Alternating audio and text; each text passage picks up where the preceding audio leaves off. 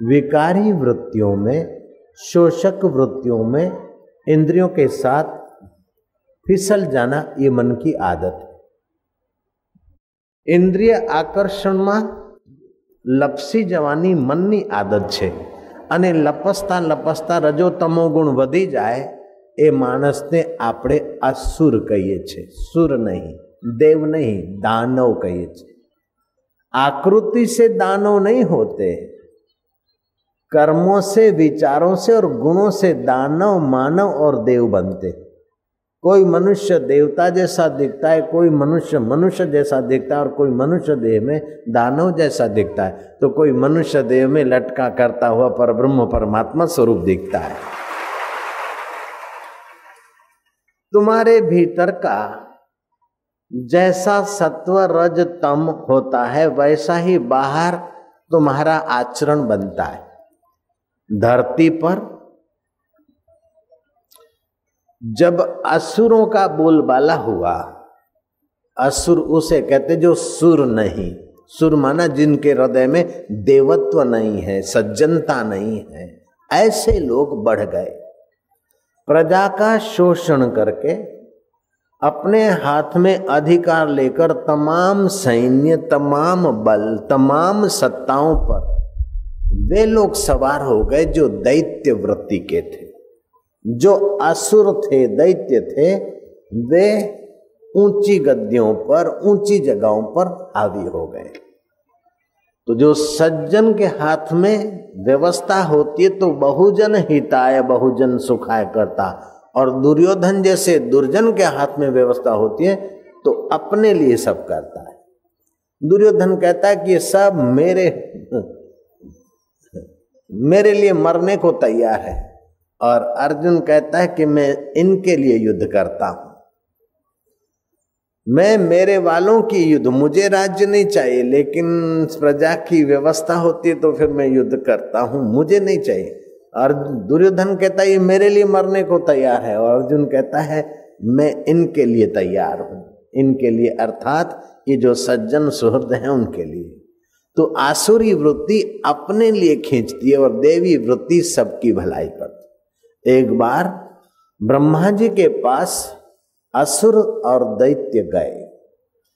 असुरों ने दैत्यों ने कहा कि भगवान की सृष्टि है और फिर भी इस भगवान की सृष्टि में हम देखते कि जब जब भगवान अवतार लेते हैं तो हे ब्रह्मा जी सारी सृष्टि आपकी उत्पन्न की हुई है। आप में सत्ता भगवान की। लेकिन भगवान देवों का पक्ष लेते और दैत्यों को हार दिलाते हैं। ऐसा क्यों? ये नहीं होना चाहिए पक्षपात है। ब्रह्मा जी ने देखा कि ये आसुरी वृत्ति के हैं, जल्दी से बात समझेंगे नहीं उपलो मार जरा खाली राखे। श्री कृष्ण तो उनको प्रैक्टिकल कुछ सुनाना, दिखाना पड़ेगा। बोले अपने यहाँ प्रीति भोजन की व्यवस्था है। हम दैत्यों को, असुरों को भी आमंत्रण देते हैं और देवी देवताओं को भी आमंत्रण देते हैं। यहाँ भोज कार्यक्रम होगा, उसमें तुम्हारे सवाल का जवाब मिल जाएगा। दैत्यों ने सोचा कि पहले देवताओं को खिलाएँगे, हमको रूखा सूखा देंगे या जूठा बूठा देंगे, लेकिन ब्रह्मा जी ने दैत्यों के लिए सुंदर व्यवस्था की, उन्हें जो भोजन प्रिय हो, खूब बघार हो खूब लहसुन हो, प्याज हो, मिर्च हो, मसाला हो, बासी हो, तीखा हो, चमचमाता हो। ये दैत्यों को भोजन प्रिय है। और जो पौष्टिक हो, सात्विक हो, देर तक जो बलवर्धक हो बुद्धि में सज्जनता लाए, ऐसा भोजन देवी स्वभाव वालों को पसंद जैसे खीर है जव है, गेहूँ है, इससे बनी हुई वेराइटियाँ ये दैवी भोजन है। दैत्यों को पसंद पड़े ऐसे भोजन की व्यवस्था हुई। आमने सामने पत्तले रख दी गई। और चमचमाता, तीखा चटनी, जाय के दार। गर्मा गर्म तला हुआ, भुना हुआ, जो राजसी भोजन तामसी होता है दैत्यों के मुँह में पानी छूटने लगा के हाश, ब्रह्मा जी ने कहा, भोजन आरंभ होगा। तब से लेकर भोजन जब तक पूरा नहीं हुआ, तब तक तुम्हारे हाथ की कोनी सीधी कर देता हूँ, संकल्प से। हाथ की कोनी मुड़ेगी नहीं, यूँ सीधा रहेगा स्टेट हाईवे। बच्चे भोजन करो अब दैत्यों ने उठाया तो हाथ सीधे का सीधा तो मुँह में कैसे आए? बराबर, एकदम सीधे में लेके, यूँ छोड़े, ग्रास यूँ छोड़े तो थोड़ा मुँह में जाए, थोड़ा नाक के भूंगड़े में घुस जाए थोड़ा आँखों पर छीटे लग जाए। अब कल्पना करो, चमचमाता मसालेदार मिर्च वाला भोजन। मुँह में आए तो गनीमत है लेकिन आसपास में भी उसकी असर तो है। कोई हाथी करे तो कोई आँखें लाल करे तो कोई कुछ करे। लेकिन भोजन करके ही उठना है, जैसे कैसे भोजन किया और उठे। देखा कि अब देवताओं को तो ऐसा नहीं करेंगे, लेकिन ब्रह्मा जी ने देवताओं के लिए भी संकल्प किया कि पुत्रों तुम जब तक पत्तल पे बैठे हो, तब तक तुम्हारे हाथ की कोनी सीधी रहेगी। भोजन कर लो। देवताओं ने सोचा कि अब हाथ की कोनी सीधी है तो क्या फ़र्क पड़ता है? उठाया पत्तल से और सामने वाले के मुँह में डाल दिया।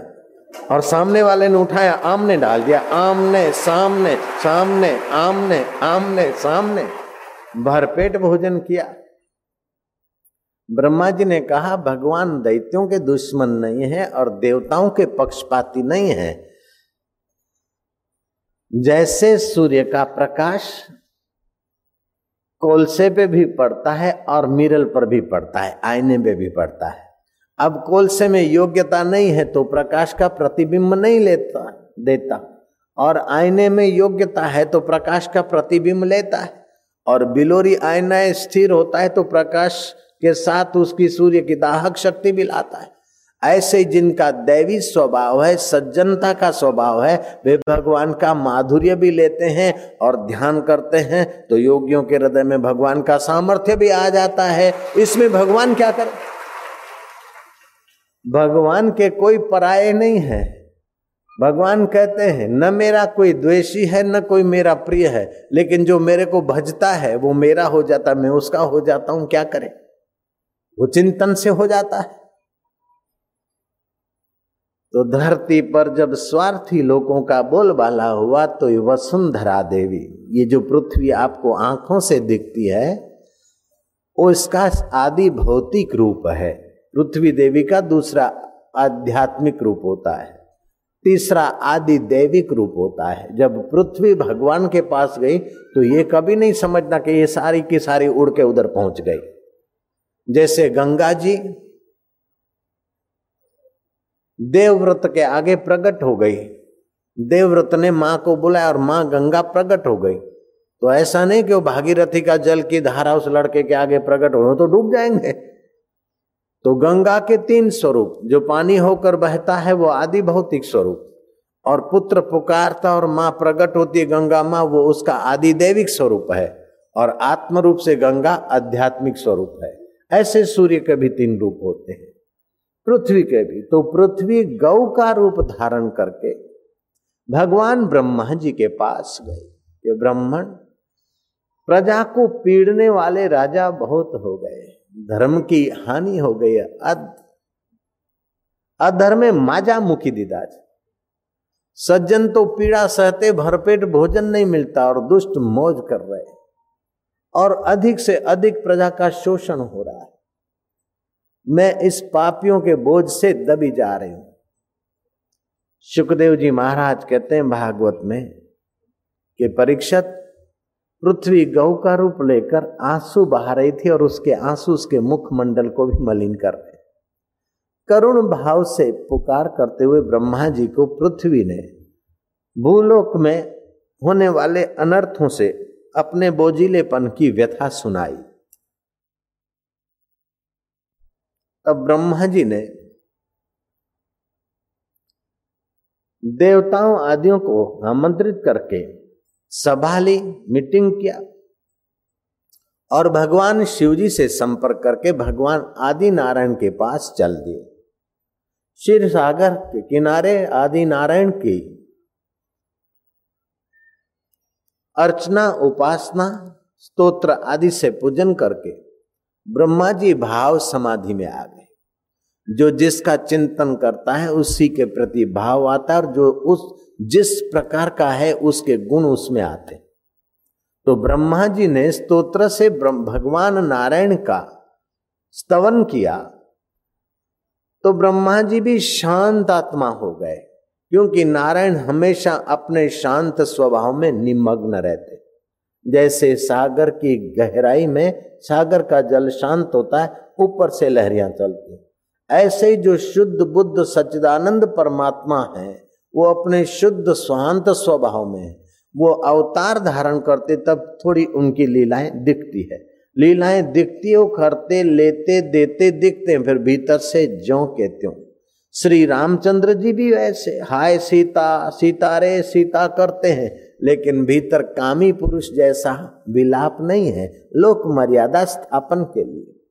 ऐसे कृष्ण नरोवा कुंजरोवा करे या और लीला करते हैं। वो कृष्ण कोई विषय लंपटू व्यक्ति की नहीं करते हुए दिखे, फिर भी कृष्ण के चित्त में भोग वासना नहीं है। भोगियों के जीवन में भोगियों का पाठ अदा करने, करते हुए भोगियों को योग में ले आते हैं, अशांतों को शांति में ले आते हैं, अभक्तों को भक्ति में ले आते हैं और भक्तों को माधुर्य रस का दान कर देते हैं। योगियों को अपना सुयोग्य स्वरूप का ज्ञान दे देते हैं। भगवान जब नरलीला करते हैं, मनुष्य वपु में आते हैं तो मनुष्य जीवन का एक सिद्धांत के सुख और दुख भी हो। अगर दुख नहीं है जीवन में तो ये मनुष्य लोक की लीला विफल हो जाएगी। जयराम जी की, संसार को दुखालय कहा है, और संसार में आप आए और आपको दुख न पड़े तो संसार बनाने वाला विफल व्यक्ति होगा। जयराम जी की ગાડી તમારી સુરતથી દિલ્હી જાય તો સુરતથી જો દિલ્હી જાય તો વચ્ચે બરોડા ના આવે તો ડ્રાઈવરનું કોણ ફર્યું લાગે છે? જય શ્રી કૃષ્ણ. સુરતથી દિલ્હી જવું હોય તો વચ્ચે બરોડા આવે આવે ને આવે. અને જો ફર્યું હોય તો બરોડા ના આવે. સુરતથી ઉપડે તે વલસાડ વાપી થઈ, બોમ્બે થઈ ભોપાલ થઈને પછી જાય. કૃષ્ણ કનૈયા ડ્રાઈવરનું ફરેલું હોય તો એમ કરે. પણ જો સીધું હોય તો સુરતથી ઉપડો અને તમારે અમદાવાદ જવું હોય તો વચ્ચે બરોડા આવે. દિલ્હી જવું હોય તો વચ્ચે બરોડા આવે. કારણ કે મર્યાદા છે, રસ્તો છે. એવી રીતે સંસાર દુખાલય છે. ये दुखाले संसार में अवतार लेकर राम आए तो भी उसके जीवन में दुख की रेखाएँ, दुख के प्रसंग होने ही चाहिए। और कृष्ण आए तो भी विघ्न बाधा और दुख होने ही चाहिए। और इन विघ्न बाधा दुखों में दुखी सुखी, प्रसंग आते दुखी सुखी होते हुए दिखते हैं। लेकिन दुख सुख की गहराई में डूबते नहीं, तैरते रहते हैं। वो आपको भी ये संदेशा देते कि भाई, ये तो ऐसा ही है। जब हम अवतार लेकर आते हैं तो हमको लोग नहीं छोड़ते तो तुमको क्यों छोड़ेंगे भैया? हम मुस्कुरा रहे तो तुम काय को परेशान होते हो? मन की एक विशेषता है कि दो बातें एक साथ मन में नहीं रहती। जिस समय मन में दुख रहता है, उस समय सुख नहीं है। और जिस समय सुख है, उस समय दुख नहीं। समझो, भयानक दुख आ गया, भयंकर प्रॉब्लम आ गए, आप दुखी हैं।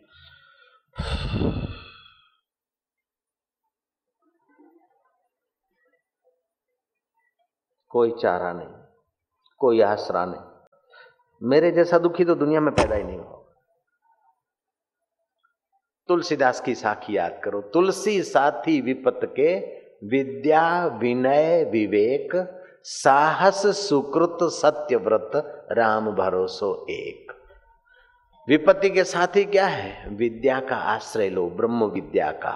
सत्संग की विद्या का सहारा तुलसी साथी विपत के विद्या, फिर दुख के समय अकड़ू मत बनो, टणीबाज मत बनो, विनयी हो जाओ।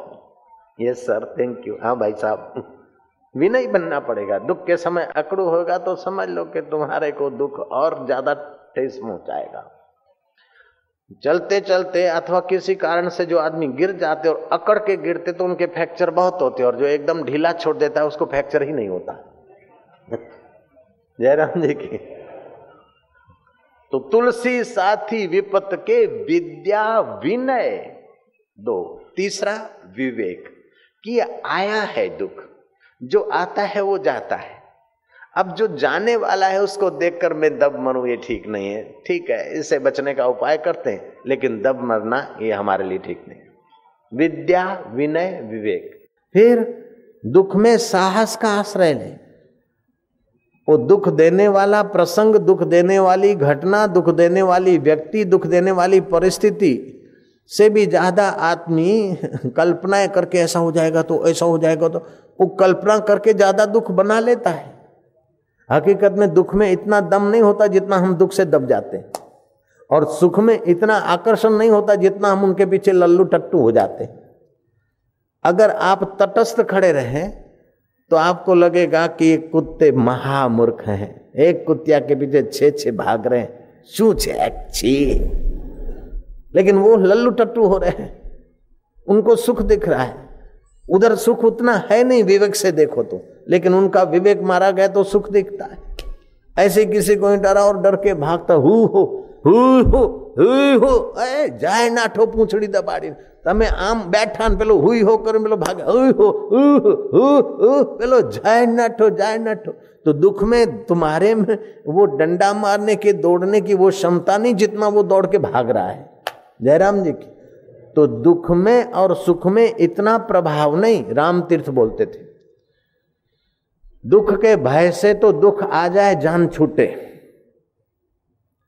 निंदा के भय से तो निंदा हो जाए, पत जाए। होली होली, जो हो गया वो हो गया। होली क्या खेले होली, जो बात हो गई हो गई, पता ही दो। तुम्हारे पास गाड़ी है ना? या पैदल चलते हो? कभी कहीं यात्रा करते हो? तो कभी कभी बढ़िया रास्ता आएगा, ढलान का रास्ता आएगा, गाड़ी आराम से भागेगी। और कभी कभी चढ़ाई आएगी। तो चढ़ाव उतार आएँगे, उसको आप लांघते जाएँगे, तभी मंजिल तय करेंगे। और अनुकूल रास्ते पे बैठ जाएँगे और प्रतिकूल रास्ते को देखकर रोदने रोएँगे तो आप वहीं रह जाएँगे। ऐसे ये संसार सागर में आते हो तो चढ़ाव उतार के प्रसंग आएँगे। अनुकूलता में फंसो न मत और प्रतिकूलता से डरो मत। चरे वेती चरे वेती यात्रा करते जाओ तो आप मंजिल पे पहुँच जाओगे और आपकी मंजिल है जहाँ कृष्ण गुनगुना रहे हैं, जहाँ राम तुम्हारे चित्त में रम रहे हैं। ए तालबे मंजिले, तू मंजिल किधर देखता है? वलकल तारू मंजिल छे के हीरा गसन तारू मंजिल छे? नहीं, तेरी मंजिल वो आत्मा परमात्मा है। ए ताल में तू मंजिल किधर देखता है? दिल ही तेरी मंजिल है तू दिल के दिल भर की और देख तेरा काम बन जाएगा। यह तन कर फल विषय न भाई मनुष्य जीवन का फल ये नहीं कि जरा विषयों विकारों का मज़ा ले लिया। हाँ, मैं तो लाइफ में एंजॉय किया। अरे एंजॉय जितना ज़्यादा करते हैं उतना ज़्यादा बीमार उतना ज़्यादा टेंशन उतना ज़्यादा परेशान। वो वस्तुओं का एंजॉय नहीं, अपने आत्मा, परमात्मा का एंजॉय कर तो तेरी निगाहों से भी दूसरों को एंजॉय मिल जाएगा। ब्रह्मज्ञानी की दृष्टि अमृत वर्षी उस ब्रह्मवेता की चित्त में जो परमात्मा सुख है, उसने विवेक का उपयोग किया है। तो वो परमात्मा भक्ति के किरण उसके आँखों के द्वारा झलकते हैं। उसकी वाणी परमेश्वर सुख को छू कर आती है और हमारे कानों के द्वारा घुसकर हमारे चित्त को पावन करती है। उसको हवाएँ छूकर वातावरण में फैलती है। कल एक व्यक्ति आए, उनके पास यंत्र है कि किस भूमि का कितना प्रभाव, किन व्यक्तियों का कितना रेंज तक आभा ओरा होती है। तो इधर जो कुछ बनाना है तो उसके लिए उन यंत्रों से माप किया। तो उन्होंने बोला, बापूजी, आप इधर हैं तो हमारे यंत्र काम नहीं करते। मैं क्या, क्यों भाई? बोले, बापू, साधारण आदमी की तो दस फीट, पाँच फीट, चार फीट तक की ओरा होती है। आप पाँच किलोमीटर दूर, हम बता सकते कि बापू हैं कि नहीं? क्योंकि पाँच किलोमीटर तक आपकी आभा पड़ती है। ऐसी आभा किसी के नहीं। इंदौर से आए हैं, वो कल थे, उनके पास वो यंत्र था। तो हर एक व्यक्ति की अपनी आभा होती है, अपनी ओरा होती है। तो आप जब ईश्वर के साथ एक होकर बोलते हैं, ईश्वर के साथ रमण करके आप संसार में विचरण करते हैं तो आपका आवाह मंडल, आपका जहाँ होना होता है, वहाँ मनुष्यों में तो सुख, शांति, भक्ति का संचार होता है, लेकिन पेड़ पौधों में भी धन्यवाद और आनंद का उल्लास होता है। जब एक योगी के जीवन में होता है तो योगेश्वर भगवान कृष्ण जब अवतार ले रहे थे, नदियों का जल निर्मल बह रहा है, आकाश स्वच्छ, शीतल, और पवन मंद, सुगंध पुष्पों की सुगंध लेकर दूसरों को स्पर्श का सुख देता हुआ बह रहा है ऐसा सुंदर वातावरण हुआ क्योंकि भगवान धरती पर निर्गुण निराकार रूप से सबके हृदय में है, लेकिन देवकी के चित्त में विशेष रूप से प्रकट हो रहे ऐसा सुंदर वातावरण हो गया। वो वातावरण जिस दिन हुआ, वह दिन आज का दिन, जन्माष्टमी का दिन है। नारायण हरि नारायण। तो तुलसीदास जी कहते हैं, तुलसी साथी विपत के विद्या विनय विवेक, साहस सुकृत। एक तो साहस, दूसरा सुकृत करे। कलयुग में दान पुण्य बड़ी तपस्या मानी गई। साहस सुकृत, सत्य वचन, राम भरोसो एक। भगवान का भरोसा रखा कि जो इतने जन्मों से मुझे संभालता आया है। कई माताएँ बदल गई, कई पिताएँ बदल गई, कई डॉटर और कई बेटे बेटियाँ बदल गए। लेकिन फिर भी जो मेरा अबदल आत्मा, मेरा सच्चा साथी है, वो तो मेरे को नहीं छोड़ सकता, मैं उसे नहीं छोड़ सकता हूँ। फिर डरना या घबरा जाना या सुसाइड का सोचना या निराश हो जाना, मेरा कोई नहीं, मैं अनाथ हूँ, जगत का नाथ जीवित है तो मैं अनाथ कैसे? તેના પતિ મરે કે અમે તું વિધવા હું જગતનો પતિ જીવો છે તો તું વિધવા શની વાત કરે. જગતનો પતિ જીવિત છે તો તું વિધવા શની વિધવા શરીર થયું. તું વિધવા નથી. તું અનાથ નથી. જગતનો નાથ હયાત છે, જીવિત છે, તારા અંતઃકરણમાં છે. વિદ્યા, વિનય, વિવેક, સાહસ, સુકૃત સત્ય વચન राम भरोसो एक। भगवान का भरोसा बहुत सहायता करता है, बहुत मदद देता है। चारों तरफ़ से घिर गए, मुसीबत से आक्रांत हो गए। समझो, अब कोई उबारने वाला नहीं, बस अब हमारा, बस सब कुछ गड़बड़ हो गया। आप शांत हो जाइए। धीरे धीरे धीरे धीरे उस परमेश्वर को कहिए कि प्रभु, ऐसा ऐसा है। अब ये मेरे से तो जितना होता है वो करता हूँ। अब ये नहीं हो रहा, अब तू संभाल। अगर देखो कि नहीं संभाल रहे हैं तो आप अन्न जल थोड़ा छोड़ दो और उसको मनाओ। उपवास बड़ी तपस्या है। दो चार घंटे में ऐसी सद प्रेरणा आएगी कि बड़ी बड़ी आंधी तूफ़ान को ठीक रास, ठीक करने की आप में क्षमता आएगी, या तो सहायता मिलेगी। अगर दो चार घंटे में नहीं तो चौबीस घंटे के अंदर तो ईश्वरीय अदृश्य सहायता ऐसा कुछ चमत्कार करती कि आप कल्पना भी नहीं कर सकते कि ऐसा भी कहीं होता है, लेकिन इससे भी बहुत कुछ ज़्यादा हो सकता है। उसकी लीला परंपार है।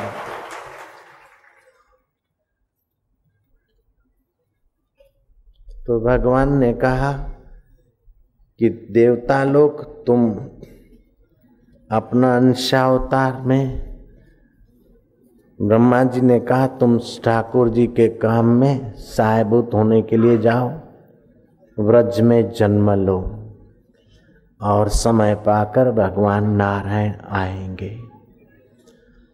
सुखदेव जी कहते हैं कि, राजा परीक्षित,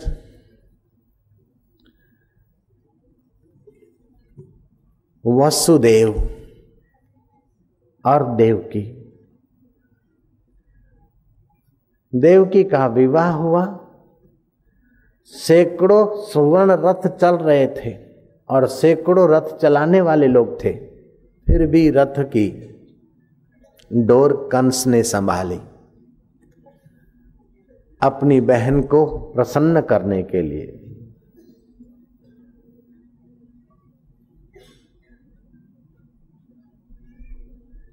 और लेवा जा रहा था।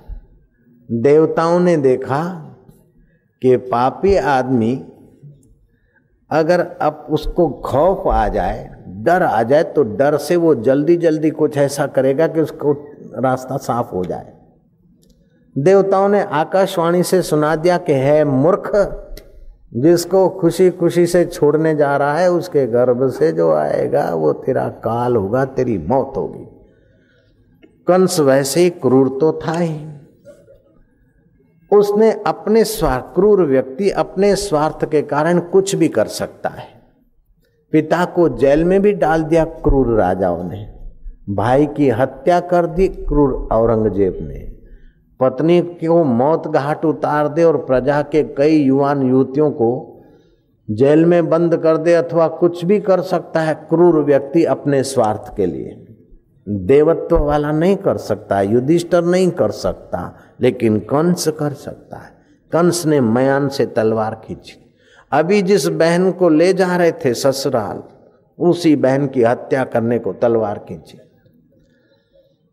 उत्तम मनुष्य तो वह है कि मृत्यु से प्रयत्न पूर्वक बचे। बलपूर्वक, बुद्धिपूर्वक, युक्तिपूर्वक, साम से, दाम से, दंड से, भेद से, मृत्यु के अवसर को टाले। सुखदेव जी महाराज कहते हैं कि राजा परीक्षत, बुद्धिमान वसुदेव ने देखा कि ये क्रूर कंस को इस समय समझाना ज़रूरी है और ऐसी युक्ति करे कि मान जाए। वसुदेव ने कहा कि राजा दी राज ऐसा नहीं कि अरे कंस का बच्चा ये क्या करता है? ये नहीं चलेगा। जयराम जी की। राजा दी राज गरीब अनुवाज लोक रक्षक लोक नायक ये आप क्या कर रहे आप तो लोक रक्षक है और आपके द्वारा एक अवला की हत्या ये इतिहास आपके लिए क्या लिखेगा आप यशस्वी पुरुष और आपकी ऐसी निंदा का कृत्य आप कर रहे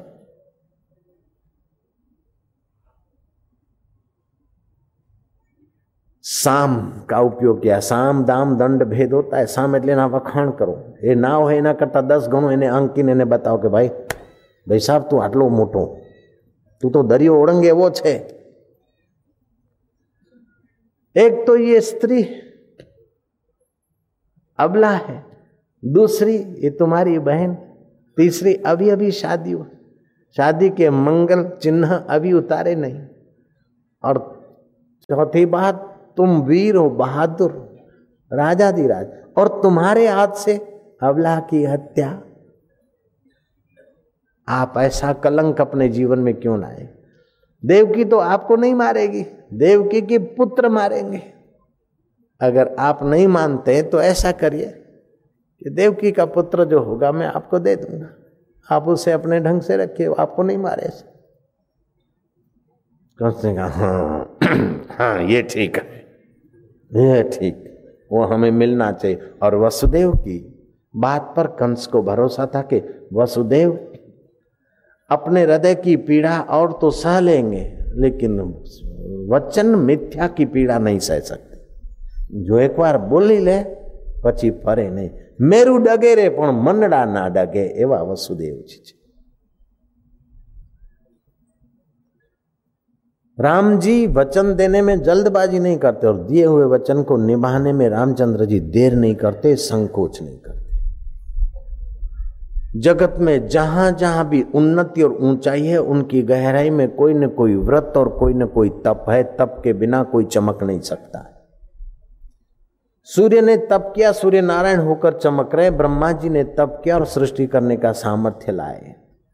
नर्मदा किनारे खूब यज्ञ किए और तप किए। तब यमराज नियमनपुरी के अधिष्ठाता हुए और इंद्र ने भी खूब तप किए और कई अश्वमेघ यज्ञ किए। तब इंद्र पद पर आरूढ़ है। कुबेर ने भी तप किया और ऊँचे पद को पाया और कलेक्टर ने भी पढ़ाई का और संयम का जुआनी काल में तप किया। तब आई हुआ और फिर आई भी ऐसे नहीं हुए। ओ, हज़ारों हज़ारों में से कोई कोई को आई पोस्ट मिलती है, बाकी के सब लच्छे घिसते रहते बेचारे। जयराम जी की। उसमें भी तप है, डॉक्टर बनने में भी थोड़ा तप है। तप के बिना कोई भी उत्तम भोग को पा नहीं सकता और पाए तो भोग नहीं सकता, टिका नहीं सकता। तो कंस का किया हुआ तप था, वो राजा पद को तो पाया, लेकिन अब तप की जगह पर वो भोग और क्रूरता का आश्रय ले रहा है तो उसका तप क्षीण हो रहा है। तप है और आप योग का और ईश्वर का आश्रय लेते हैं तो वो तप आपको तपेश्वर पर ब्रह्म परमात्मा तक पहुँचा देता है। तपेश्वरी, राजेश्वरी राजेश्वरी, भोगेश्वरी भोगेश्वरी, नरकेश्वरी અને भोगेश्वरी जो संयमी और सत्संगी बन जाए। तो नरक नहीं, वो तो जहाँ जाएगा, स्वर्ग हो जाएगा। जब देवकी का प्रथम पुत्र हुआ तो वसुदेव देवकी को जेल में रख दिया। और प्रथम पुत्र हुआ तो वसुदेव ले आए। वसुदेव ले आए, सोचा कि आठवां मुझे मारेगा। वसुदेव को दे दूँ, देवकाओं, देवताओं को सूझा कि ये फिर कहीं ढीला न पड़ जाए। देवताओं ने प्रेरणा की और उसकी बुद्धि विपरीत हुई और बच्चों की हत्या करने लग गया। बाल हत्या बड़ा खतरनाक पाप है। किसी से आपकी दुश्मनी है, उसने आपका बिगाड़ा है, वो आपकी जान ले रहा है और आप लड़ झगड़ के उसकी जान ले लेते हैं, वो तो 302 तो होता है लेकिन फिर भी इतना बड़ा पाप नहीं होता जितना निर्दोष शिशु की हत्या से पाप होता है और उससे भी ज्यादा पाप होता है कि जो गर्भ में व्रण है बालक है कि बालिकी है सचमुच में तो लड़का होता है लेकिन वो सोनोग्राफी वाले अपना धंधा करने के लिए बोलते कि कन्या है क्योंकि हमको एम्बोर्शन का चार्ज मिलेगा अब किसी को बता दिया छोकरो तो છે તમારી પાસે છોકરીઓ છે અને પહેલાં ઓમ્બેરસન કરાયું બીજું ઓમ્બેરસન અત્યારે અત્યારે છોકરો તો દેખાય છે પણ એને માથું જ નથી लड़का तो है लेकिन उसको सिर नहीं है સોનોગ્રાફી વાલે કૈસા અંધેર કરતે હે છોકરો તો છે પણ એને માથું નથી એટલે એમ્બોર્શન કરાવી નાખો કિરીટભાઈ કૃષ્ણ કનૈયા લાલ ऐसे मेरे भक्तों को भी कहीं चस्का लगता और पहुँच जाते सोनोग्राफी वाले के और वो बोलते हैं लड़की है फिर मेरे पास आते रोते थे तो मैं क्या लड़की है तो भी भगवान की, लड़का है तो भगवान का धीरज रखो। और फिर जब बच्चों का जन्म होता है तो लड़का होता है। वो लोग बोलते, बापू ने बना दिया। नहीं, वो होता ही है।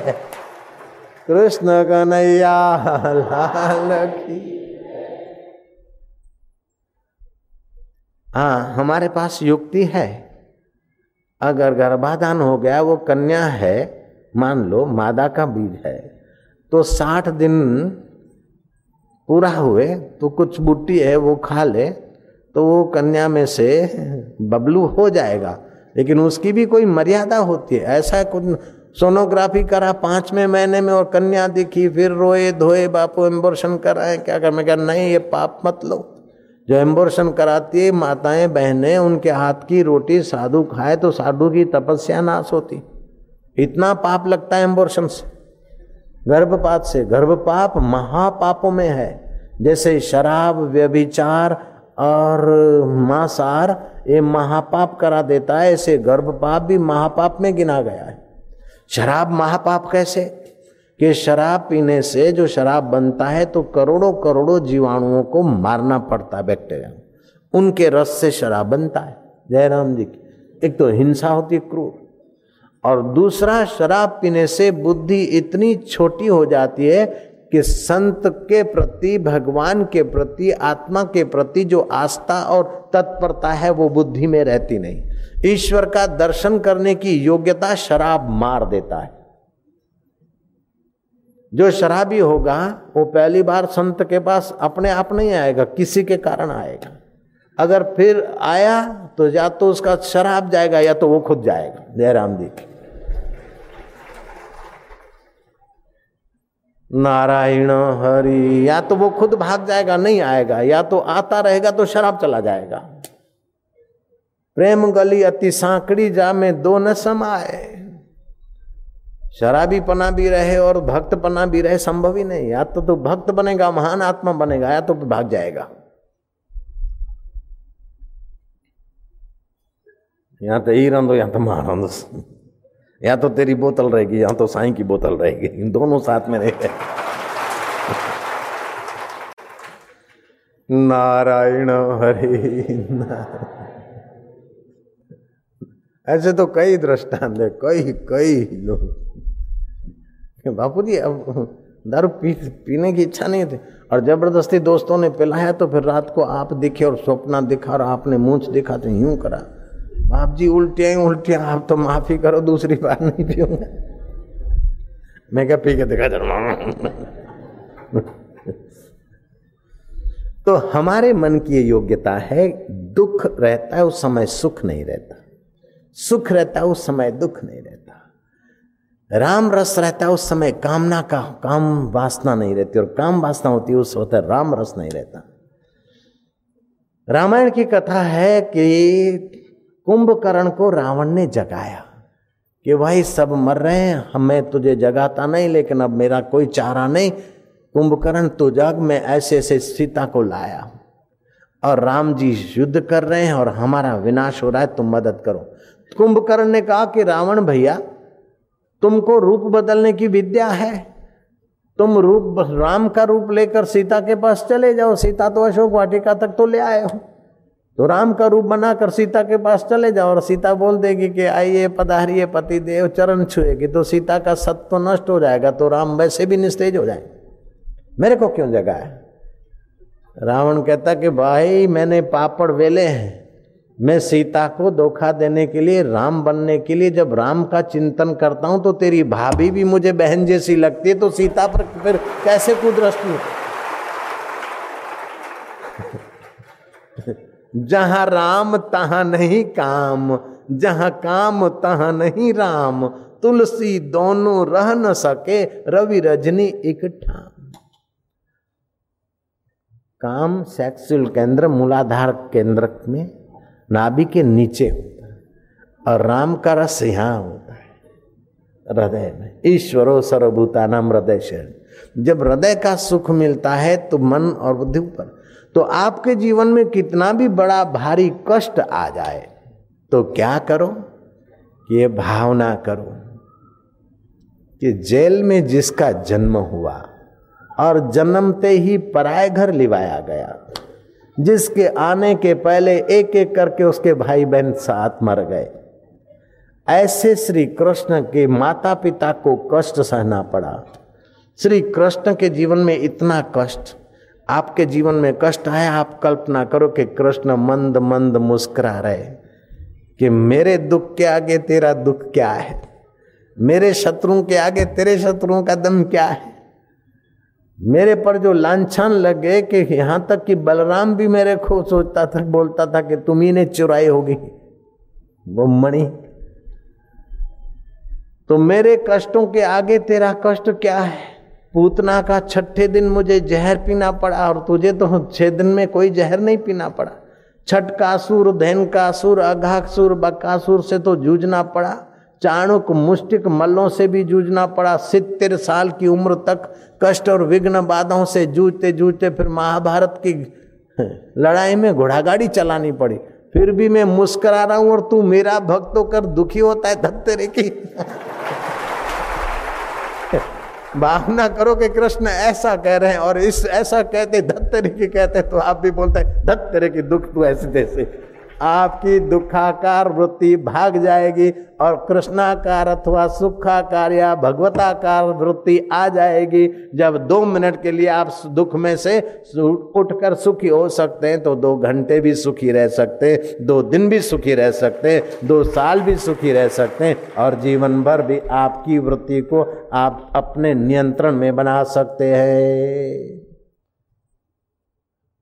દાંડિયા ઠોકાવી ઠોકાવી ને બાળકોને હંફાવી હંફાવીને કૃષ્ણ કનૈયા લાલ की जाए इसको नहीं बोलते जन्माष्टमी जन्माष्टमी बोलते कृष्ण का उद्देश्य सफल हो किशन कृष्ण की दृष्टि समाज को मिले कृष्ण का उद्देश्य समाज में व्याप जाए इसका नाम है जन्माष्टमी तो भगवान कृष्ण का अवतार प्रेमा अवतार है कई बार आप यहाँ इसी आश्रम में सुन चुके हो कि कई किस्म के अवतार होते हैं भगवान के। नित्य अवतार होता है।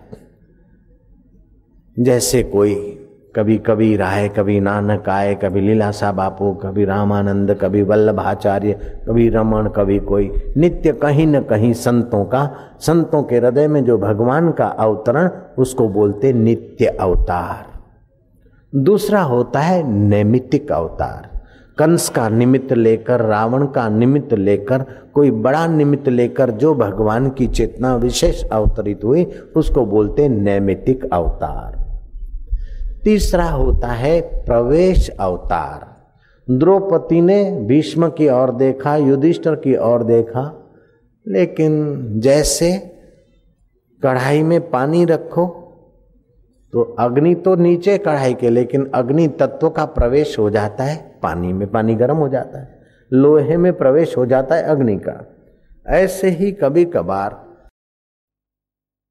भगवान का प्रवेश अवतार भी होता है। द्रौपदी इधर उधर देखकर जब निराश हुई तो पुकारा कि हज़ारों निराशाओं में आशा की किरण तो मेरे भगवान है। हे द्वारकाधीश, अब मेरी लाज तेरे हाथ में। तो भगवान द्वारका बोले तो द्वारका में थे, और द्वारकाधीश बोले तो भगवान का अवतरण साड़ियों में हो गया ये प्रवेश अवतार। दुशासन के हाथों में हाथियों जैसा बल था। बोलते, इतने सारे हाथियों का बल दुशासन के पास था। उसने भर सभा में दुर्योधन के कहने से और अपनी वैर वृत्ति से द्रौपदी को नग्न करना चाहा સાડી ખેંચતો જાય અને દ્રૌપદી આમ ફરતી જાય ફરકડીની જેમ ઓલો ખેંચતો જાય પાડો અને દ્રૌપદી બાપડી ફરતી જાય वो खींचता जाए द्रौपदी घूमती जाए वो खींचता जाए द्रौपदी घूमती जाए वो खींचता खींचता खींचता जाए वो बेचारी घूमती घूमती घूमती जाए कब तक बताऊं वो खींचते खींचते खींचते खींचते द्रौपदी घूमते घूमते घूमते लोगों की आंखें टिकटिकी लगाकर देख रहे एक दूसरे को इशारे कर रही है। आखिर वो खींचते खींचते हाथियों का बल रखने वाला दुशासन थका और बोलता, ये नारी है कि साड़ी है? न नारी है, न साड़ी है, तेरा बाप प्रवेश अवतार लेकर आया ये कैसे होंगे कृष्ण भगवान? ये कैसे होंगे सच्चिदानंद परमात्मा की साड़ियों में प्रविष्ट हो सकते ऐसा नहीं कि कोई मिल की साड़ियों की गांठड़ी खुलती गई, वो उतारता गया, दूसरी पहराते गए, या कोई नाटक में, या कोई कैमेरा की कोई टेक्निक से दिखता गया, नहीं। सचमुच में ये भगवान का प्रवेश अवतार। तो नित्य अवतार, नैमित्तिक अवतार, प्रवेश अवतार, फिर कभी कभी भगवान का कहीं कहीं आवेश अवतार होता है। किसी के हृदय में भी वो भगवत भाव का आवेश हो गया। हिरणाकश्यपु और हिरणाक्ष और हिरणाकश्यपु। हिरणाकश्यपु ने अपने पुत्र प्रहलाद को खूब कष्ट दिया, लेकिन प्रहलाद ने भगवान के प्रति दृढ़ आस्था रखी। प्रहलाद की आस्था तोड़ने के लिए एक थंबा, लोहे का थंबा तपाया। बोले, तू बोलता है, मेरा भगवान सर्वत्र है तो तेरा भगवान बाप क्या ये तपे हुए लोहे के थंबे में भी है? प्रहलाद ने कहा हाँ। वो तो जरा जरे में है, सब में है।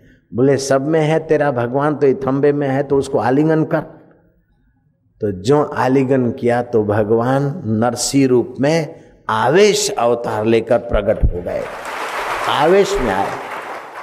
कि मेरे भक्त को इतना सताता है, फिर भी वो शांत है तो क्या तू मेरे को क्या समझता? हम जल से, थल से कहीं से भी प्रकट हो सकते हैं तो थंबे से भी प्रकट हो सकते हैं। भगवान का ये आवेश अवतार नरसिंह अवतार के नाम से प्रसिद्ध है। तब से लोगों ने अपने नाम के पीछे सिंह लगाना चालू किया। गोविंद सिंह, अरजीत सिंह, सुरजीत सिंह सिंह सिंह सब आए और सिंधी साइयों ने मल लगाना चालू किया, मारवाड़ी और सिंधी मल। दुर्बलता तो किसी को पसंद नहीं, चाहे मल हो, चाहे सिंह हो, चाहे भाई हो, कहे, चाहे श्री हो। ना आए महात्मा, बल हीने न लभ्य गरीब दास मोहनदास फलाना दास। दास तो कहलाया नम्रता के लिए, लेकिन दुर्बलता तो उसको भी पसंद नहीं। वो नरसी अवतार ने हिरणाकश्यप को सुलाया अपनी जांगों पर।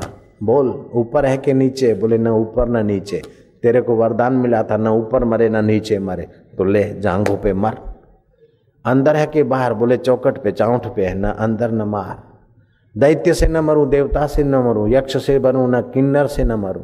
ब्रह्मा जी के बनाए हुए किसी प्राणी से न मरूं, ऐसा वरदान लिया था। तो ये मैं ब्रह्मा जी का बनाया नहीं हूँ। आधा नर और आधा सिंह नरसिंह अवतार है।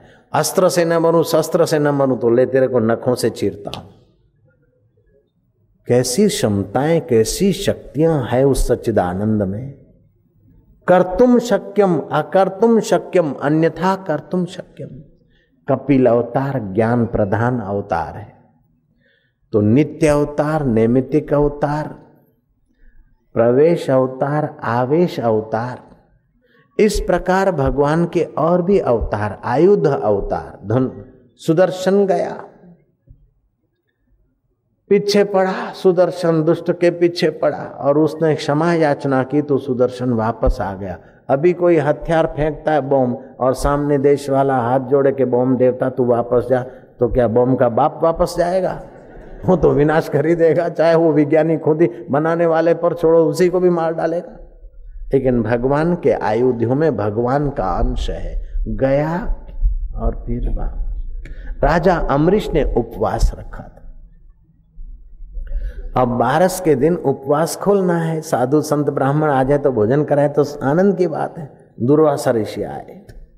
दुर्वासा ऋषि आए तो बोले अच्छा तो हम अभी नहा कर आते बारस का तुम्हारा भोजन हम ग्रहण करते हैं। वो नहाने गए तो गए, देर हो गई। ब्राह्मणों ने कहा कि ये बारस खोलने का मुहूर्त चला जा रहा है। अमरीश, राजन, ये मुहूर्त के समय व्रत खोल देना चाहिए। तो हम वो महाराज नहीं खाए, उसके पहले हम कैसे खाएँगे? महाराज अतिथि हैं।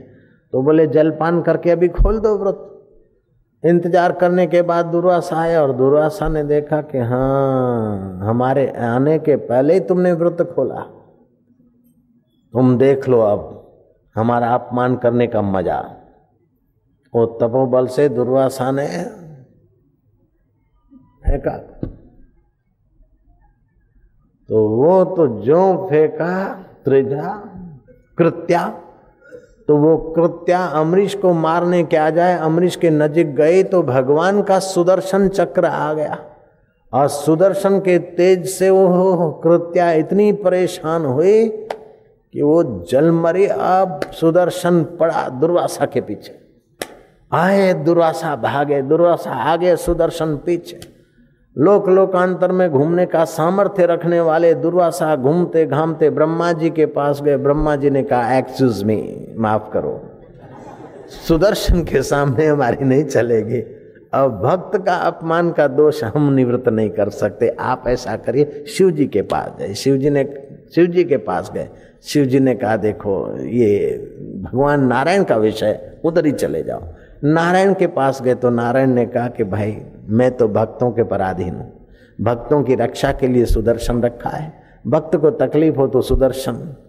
श्रेष्ठ दर्शन, ये भी सुदर्शन और भगवान का आयुध भी सुदर्शन। दोनों अर्थ लग सकते आप अमरीश के पास ही चले जाओ। जब दुर्वासा घूम घाम के अमरीश के पास आते कि, हे राजा, अमरीश तुम्हारा अपमान करने से और तुमको अकारण दंड देने से भगवान का आयुध मेरे पीछे पड़ा है, तुम ही बचा सकते हो। अमरीश शर्मिंदे से हुए अमरीश को संकोच सा हुआ, वे सज्जन आत्मा थे। अमरीश ने सुदर्शन को हाथ जोड़कर प्रार्थना की। ये तो संत पुरुष हैं, इनका कोई दोष नहीं है। गलती है तो मेरी है, आप क्षमा करिए। सुदर्शन अदृश्य हो गया, ये भगवान का आयुध अवतार है। भगवान की चेतना उनके हथियारों में भी अवतरित हो होती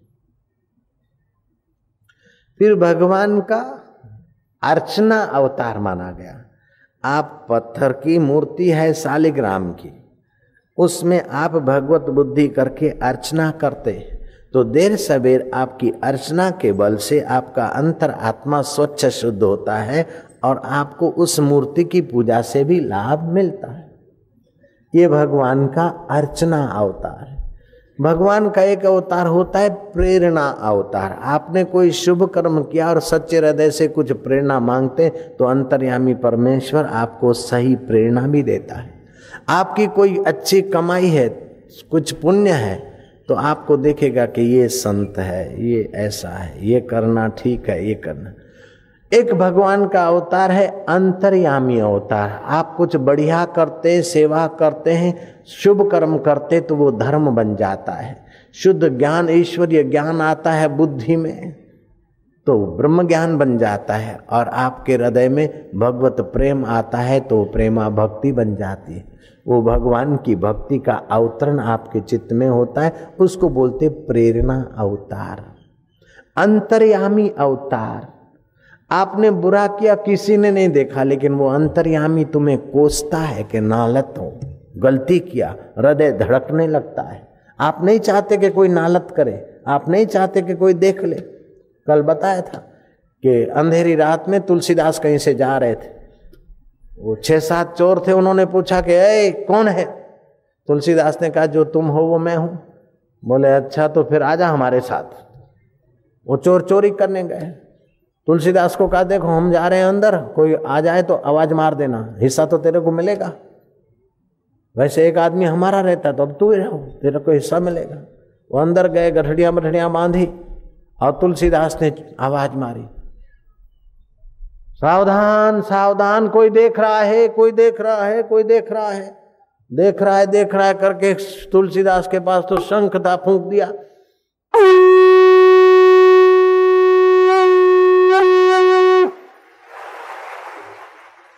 चोरों ने कहा ये क्या करते हो कौन देख रहा है इधर तो कोई आदमी नहीं बोले नहीं वो कोई देख रहा है अंतर्यामी ईश्वर देख रहा है मेरे हृदय में भी देख रहा है और आपके हृदय में देख रहा है और आपने कहा था कि कोई देखे तो आवाज़ मारना तो इसलिए मैंने आवाज़ मारा। अरे बोले, क्या आवाज़ मारा? ये तो पड़ोस के लोग भी आए, भागो रे, भागो, बोले, भागो क्या? हम जागो भाई, जागो। तुम सोचते हो कोई नहीं देखे, लेकिन वो तो देख रहा है। वो भगवान का अंतर्यामी अवतार है भाइयों। उन चोरों को तुलसीदास ने जो दो बातें कही, चोरों ने देखा, ये तो संत पुरुष है। हाय रे हमारा मंगल करने के लिए हमारे साथ चोरों के रूप में चलकर भी हमारा उद्धार करते हैं। ये कैसे शाहूकार संत हैं? धन्य है। उन चोरों ने दीक्षा ले ली। दीक्षा का मतलब है दिशा ले ली। दीक्षा का दूसरा मतलब क्या है? जो दुख, दरिद्रता, पाप, ताप, शोक, मोह को क्षय करना चाहता हूँ नाश करना चाहता हूँ जो सुख, शांति, भक्ति, मुक्ति, ओज, आरोग्य देने की क्षमता रखता हो। तो आयु, आरोग्य, शांति, शक्ति देने की क्षमता रखे वो गुरु और पाप, ताप और दुख क्षय करना चाहता है वो शिष्य। इन दोनों के मेल का नाम होता है दीक्षा। मंत्र दीक्षा व्यक्तिगत जीवन में, निखार और सामाजिक जीवन में शान मान बढ़ाने वाला, आयु, आरोग्य और पुष्टि देने वाला मंत्र दीक्षा। मंत्र का दूसरा नाम मंत्र जाए उस दिशा का नाम मंत्र। तीसरा अर्थ है, अंतर में मनन करो उसको मंत्र बोलते हैं। और मंत्र भक्ति मार्ग का पांचवा सोपान माना गया है। पांचवू पगथ्यू भक्ति नु मंत्र कहवाय जो जो मंत्र जप करते हैं त्यों त्यों हमारी चौरासी नाड़ियाँ, छब्बीस उपतकाएँ पाँच कोश, सात जंक्शंस उन पर आध्यात्मिक वाइब्रेशन, सात्विक वाइब्रेशन पड़ते हैं। जैसे मंत्र है आपका राम राम तो आंतों का विष बाहर आ जाता है, सूक्ष्म शरीर पुष्ट हो जाता है। अगर मंत्र में औ शब्द है तो आपके अमुक अमुक इंद्रियों पर उसकी इफ़ेक्ट पड़ती है। मंत्र में ऊ शब्द है तो जिगर, पेट, अंतड़ियाँ आदि पर अच्छी असर पड़ती है। मंत्र में ह्रव शब्द है तो उदर विकार दूर होते हैं। ये तो आज के विज्ञानी बोलते हैं, लेकिन भारत के विज्ञानी संतों ने कहा कि ये मंत्र फ़िज़िकल शरीर को तो असर करते, फ़ायदा करते हैं, लेकिन आपके मन पर भी असर करते, बुद्धि पर भी असर करते हैं, और पाँच कोशों से पार तुम्हारी परमात्मा चेतना को निखार कर तुम्हारे को संसार सागर से तारने में भी सहायता करते हैं। और जिनके पास गुरु मंत्र है, उसका आश्रय ले तो बड़े बड़े विघ्न, बाधा और भय के समय भी मंत्र जाप से वो निर्भय व्यक्ति की नाई सफल भी हो सकता है। जब ही नाम हृदय धर्यो, भयो पाप को नाश, जैसे चिनगी आग की पड़ी पुराने घास।